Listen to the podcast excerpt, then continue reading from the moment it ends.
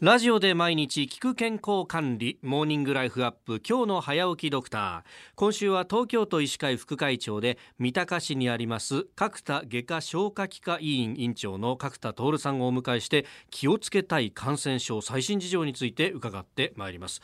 角田先生おはようございます。おはようございます。よろしくお願いします。よろしくお願いいたします。さあ初日の今朝のテーマ結核であります。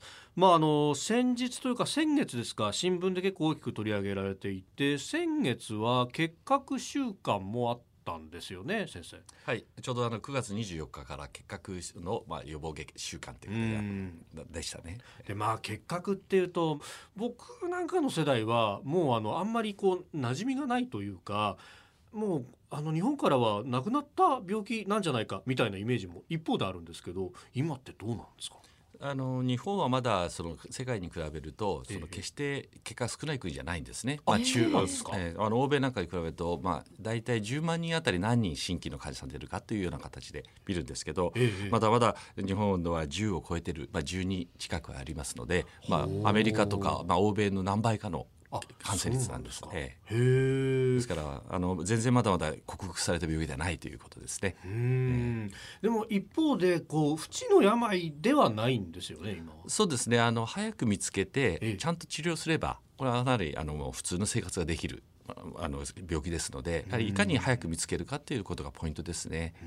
あとはあのその感染力が問題で、はい。あの他の人に移してしまう。そういう危険性があるわけですね。これその、まあ、予防接種とかでこう対応していくっていうのもあるわけですか？今はあのお子さん、まあ、大体4か月から6か月ぐらいのお子さんに1回 BCG っていうのを接種すると。あのはんうん昔はハンコみたいなはい。ですね、今もハンコな形なんですけど、ええ。あの昔の日本人は半分以上が結核に感染してたんです。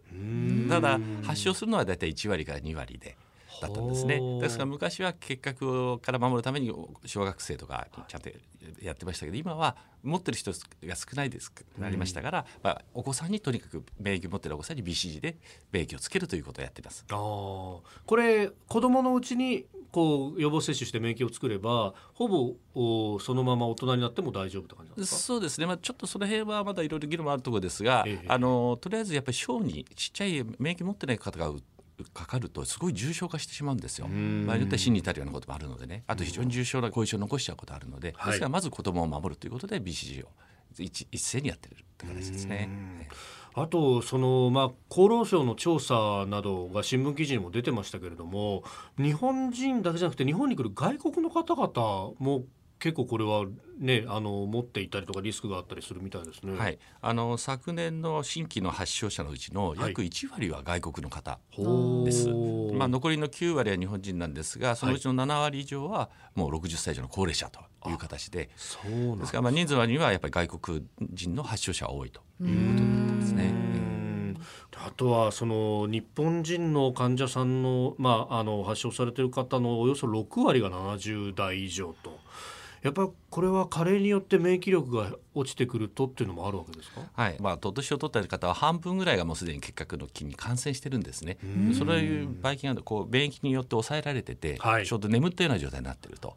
それがお年を取って体が弱くなったり免疫力が落ちた時にはい。発症してくるっていうのが多いんです。うん。ですから、まあ、お年を取ってからでもきちっとやっぱり年に一遍は健康診断、まあ、胸の写真を撮るということが必要です。はあ。これあの典型的な症状としてはその咳がいってるっていうのがやっぱありますよね。そうするとなかなか風邪と見分けがつかなかったりするんじゃないですか？あのおっしゃる通りですがやっぱり一つのポイントはそういう症状が長引くということなんですね。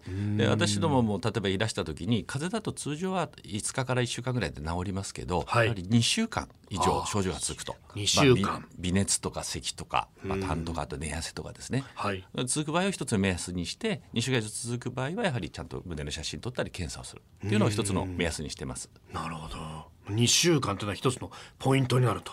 はい。えー、角田外科消化器科医院院長の角田徹さんに気をつけたい感染症最新事情結核について伺いました。先生明日もよろしくお願いします。よろしくお願いいたします。